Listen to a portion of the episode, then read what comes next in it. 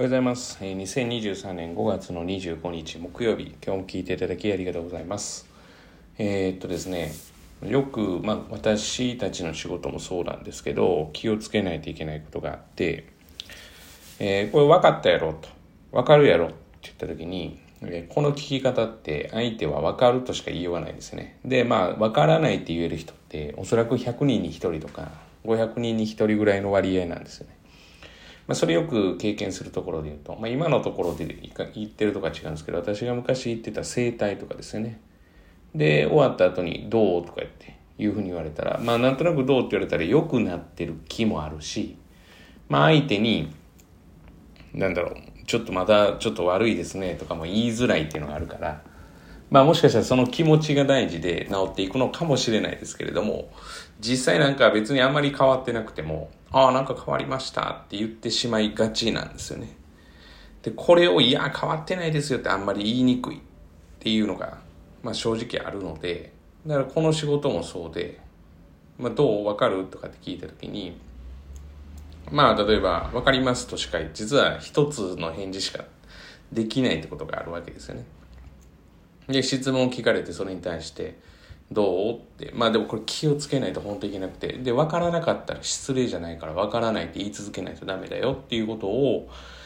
あの私たちは結構言うんですけれどもまあそれでもやっぱり子供たちは遠慮するっていうところがあると思うのでまあ本当にそこは気をつけないといけないな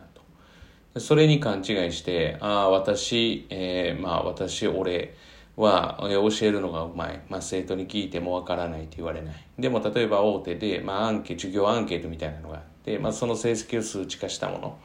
っていうのがあんまり上がらないと、まあ、例えばなぜだろうと悩んでる人はいやそのわからないって言いにくいっていうだけの話だと思いますよっていう。わからないって子供たちがその大人に対して言えるっていう子もなかなか言えないですから。だから結局自分で気づかないといけないしもしくは、えー、気づかしてくれるような環境を生まないといけない。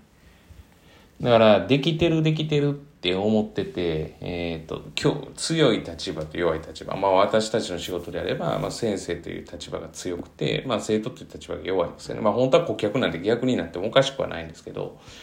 でも、えっ、ー、と、まあ普通はそういう関係であると。で、家であっても子供が強いっていう家庭は、その、間違った意味で、じゃなくて子供が強いという家庭は実は愛情が注がれているって私は思っててやっぱりあのわがままが言えるって結構大事で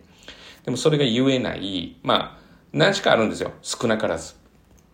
逆もしかりです。親が言いにくいとか子供が言いにくいとか。まあでもそれって結局あの社会生活をしていく意味で相手を尊重するっていうことになるから、まあ、多少はって全然構わないと思うんですけどでもあの必要以上にですよね。相手を束縛してる可能性があるというふうには常に振り返らないといけない。で、えーと、常に振り返らないといけない対象は、えー、実は、えー、年いった、まあ私もそうですけれども、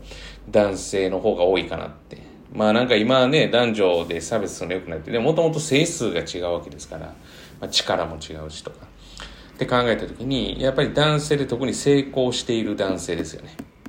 うまくいっている男性の年配の人って、えー、本当になかなか変わりにくいし、かつ、えーと、結構抑圧があるので、いいえって言いにくいと。